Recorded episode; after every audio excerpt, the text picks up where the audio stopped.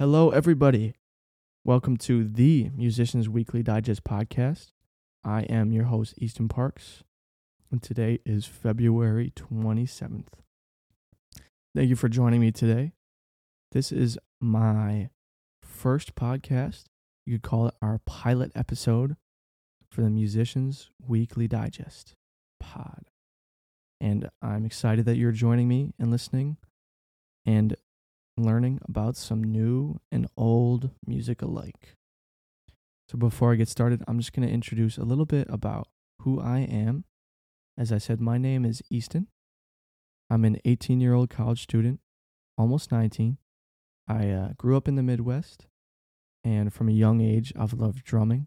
I started drumming in mid- early middle school, and I haven't stopped being in bands, in concert bands, alternative bands, church bands alike. And I love, love music. I listen to it constantly, and it's on my mind all the time. So, before we get started into the podcast, I'm just going to introduce some of the segments we're going to have today. The first of being some of the albums that came out last Friday. Another segment being new addictions I have. One being February concerts that I attended. Another as concert shoutouts that you should be going to this 2023. And who should be on your radar this year. So, first segment New Music Friday, last Friday. First record I want to get into is Shame's Food for Worms. Probably my most anticipated album this month, maybe even this year. So far, Shame. They are a UK based post punk band, and I loved their last album, Drunk Tank Pink. It was balls to the wall, full throttle front to back. I love the grooves, I love the yelling, I love the gang vocals, the choruses, everything about it. Now, this, they've taken a different stylistic approach to this record. The singer went and got singing lessons, and he's singing a little bit more on this record. But I think to me, the main stylistic difference is the sound.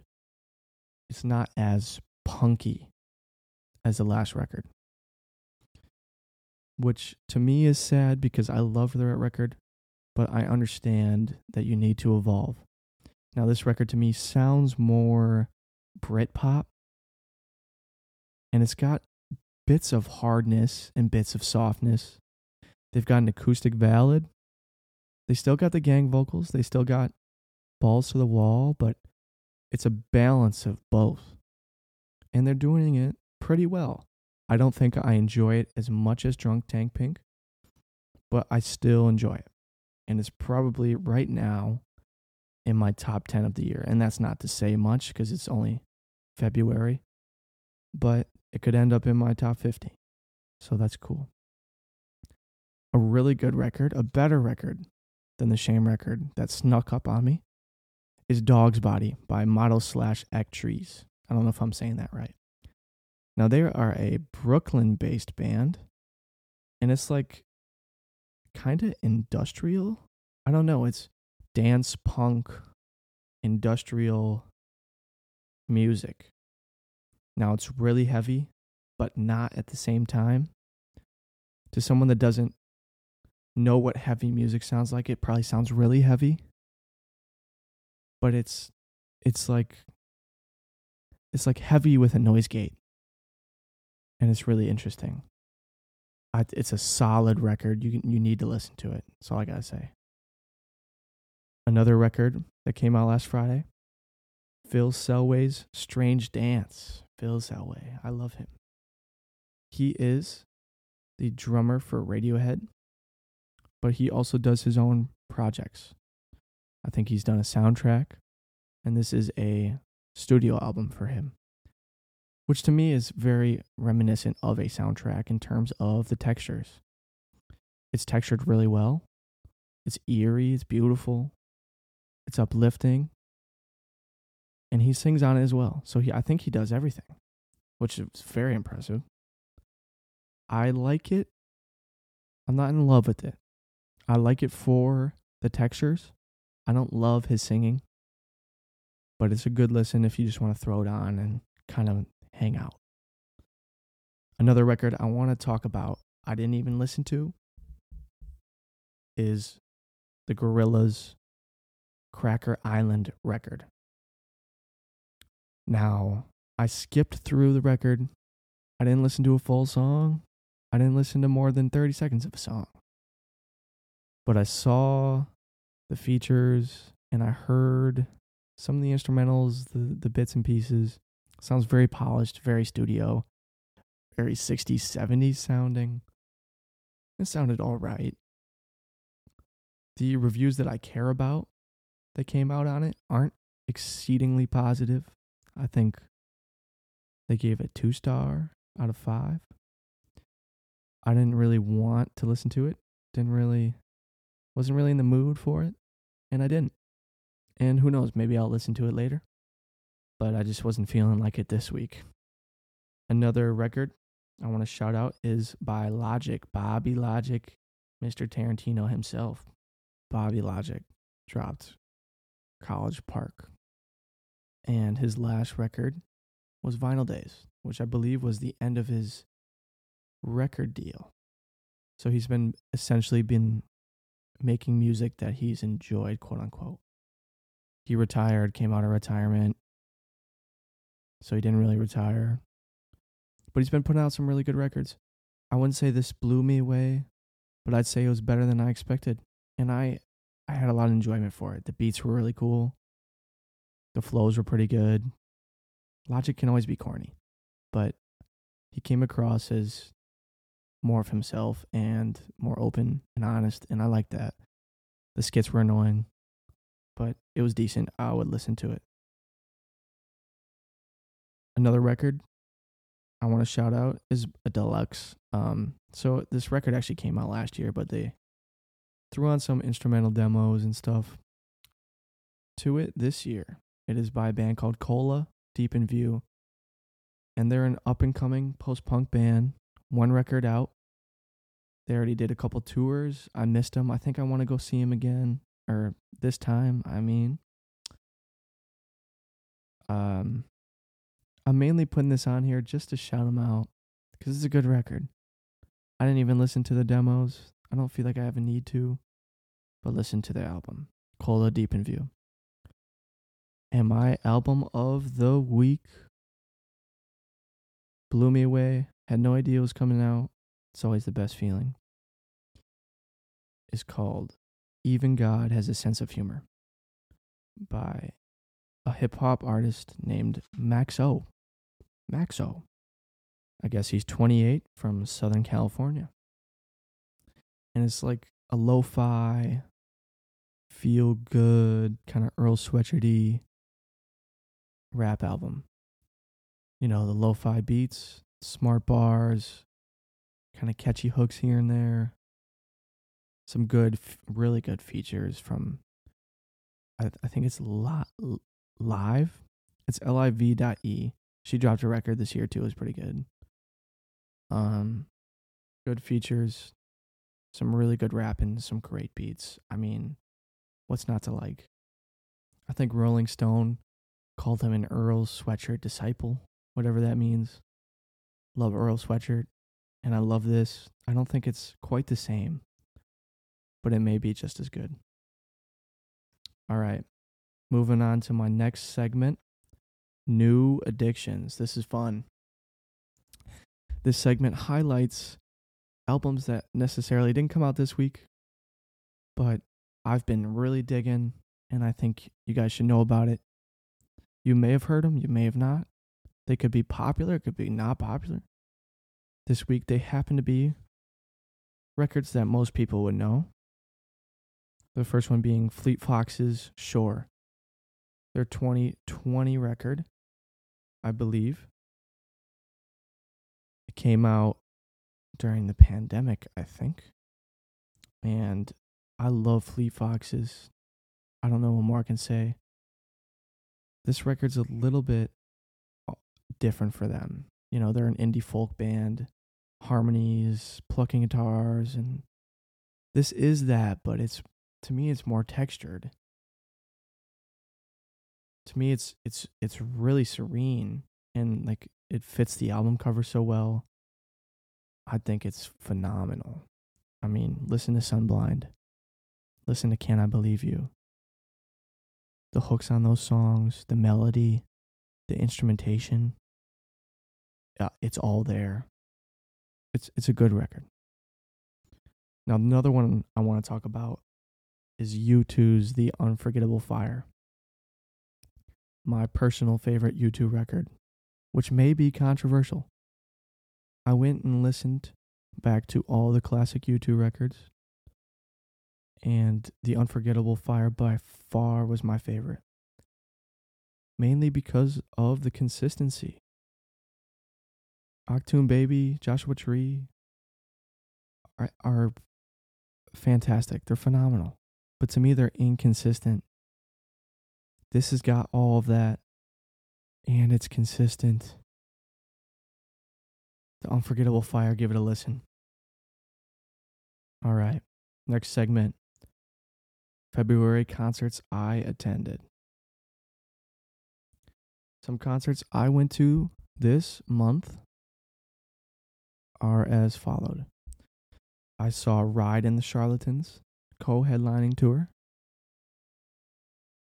And I saw Maggie Rogers with Del Water Gap. I'm going to talk about the Ride in Charlatans first. Ride was phenomenal. Shoegaze band from the UK, the classic shoegaze, 90s, early 90s to late 90s. It was probably their prime. so good loud, harmonies, drums, bass, tight. They were just phenomenal band. The Charlatans, I can't say the same about.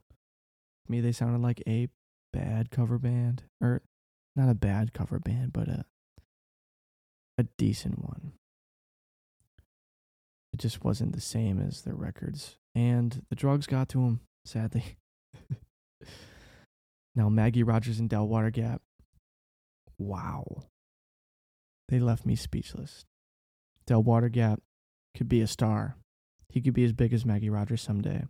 His songs are insanely catchy, pop tunes, maybe more alternative leaning with the structure, the guitars, real drums, stuff like that. Great melody, great singing, great performance, good set.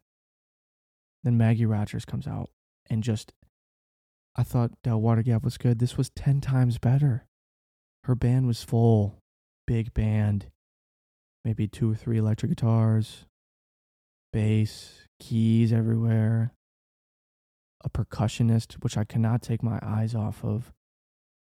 Not because they were attractive or anything, but because the parts they were doing were filling in the gaps. And it was it was so fitting. They were amazing. And Del Water Gap and Maggie did a song together too. That's never came out. She played the banjo, he played the acoustic guitar. Brought me a couple tears. I can't lie. Fantastic concert. You guys got to see her if she hasn't come around to your city. Now, I want to talk about some concerts that are either coming up or happening now that I haven't necessarily gone to. I might have tickets, I might not that you might want to go see some important concerts. This first one being Flaming Lips. They are touring their album, critically acclaimed, Yoshimi Battles the Pink Robots. It's a world tour that you should get to. Of course, Death Grips is touring the US and the UK and the EU, not to leave those guys out. Death Grips, of course, famed industrial hip hop band, revolutionized experimental hip hop. Hoping for a new record this year. You never know. Another being the Postal Service and Death Cab for Cutie. Oh.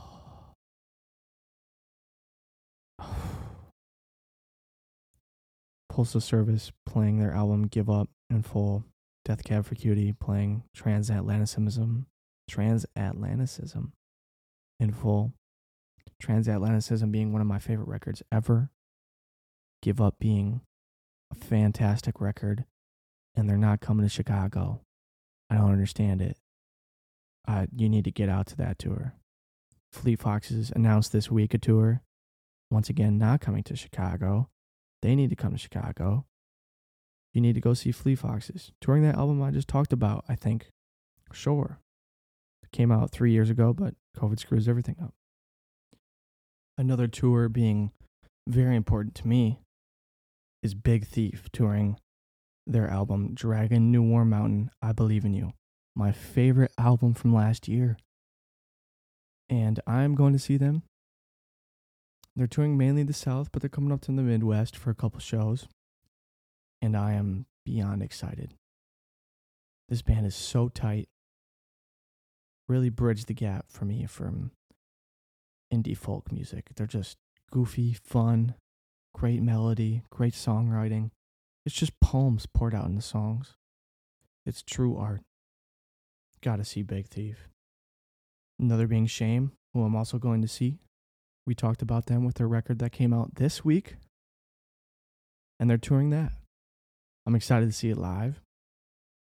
Maybe it'll leave more of an impression on me than the album. Not that the album didn't, but I didn't love it as much as I hoped to.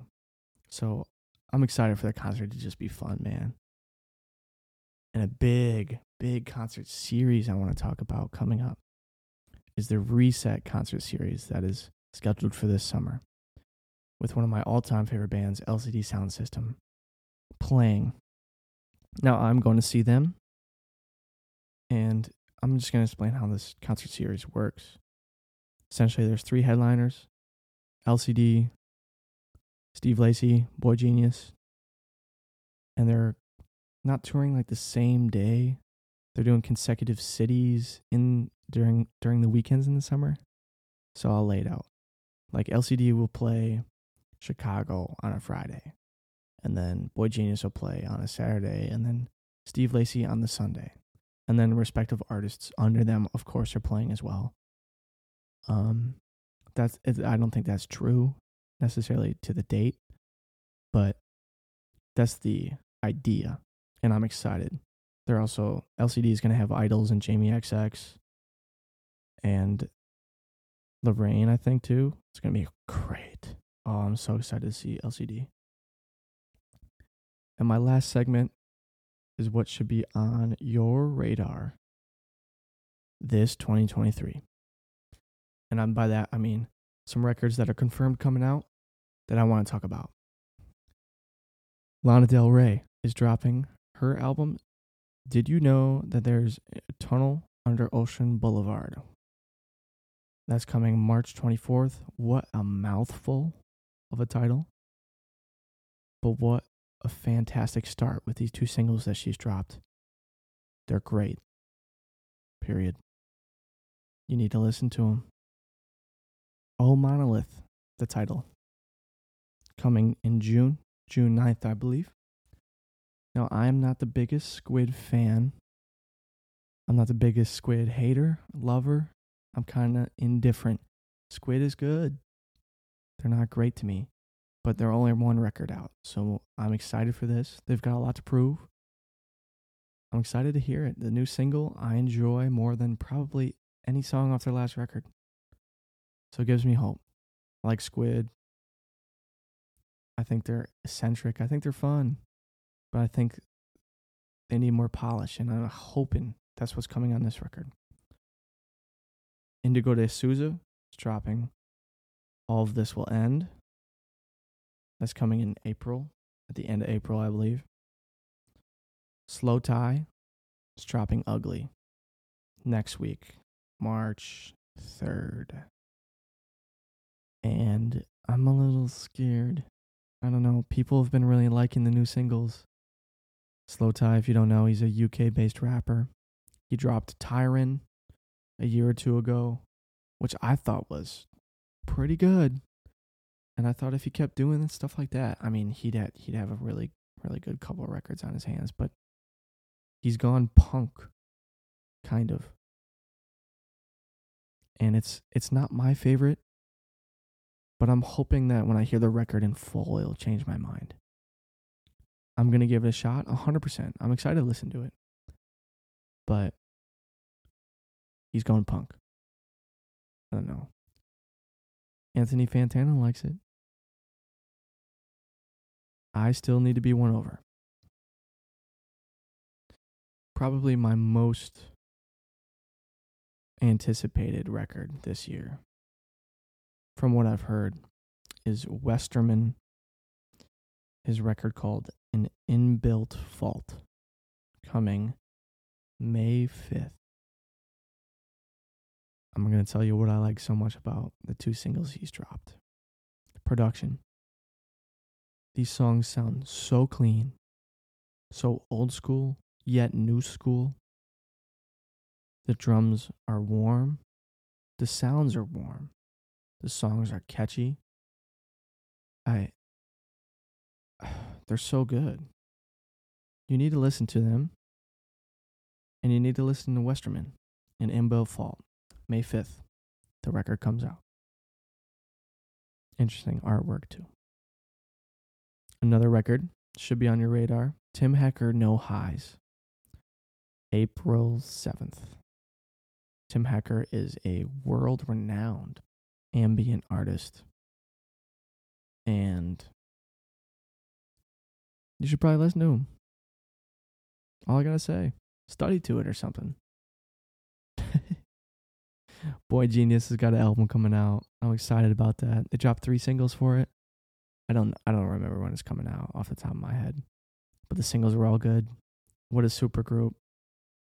Indie girls are flocking flocking to come listen to this record, to come see them in concert. And I would be too. I'm just not going to see them in concert. I don't want to pay for it. But I, I'm really excited for their record. Talk about melody. They've got melody. And last but not least, Blondshell is dropping an album April 7th. I believe that Blondshell is a band, although it may be just a woman with a backing band. Um, indie adjacent pop music, I think. Sounds good. A couple, quite a few singles of the album's out. Quite a few. So you can listen to a good chunk of the record. Go listen to Blondshell. Tell me what you think. And this has been great. I'm Easton Parks.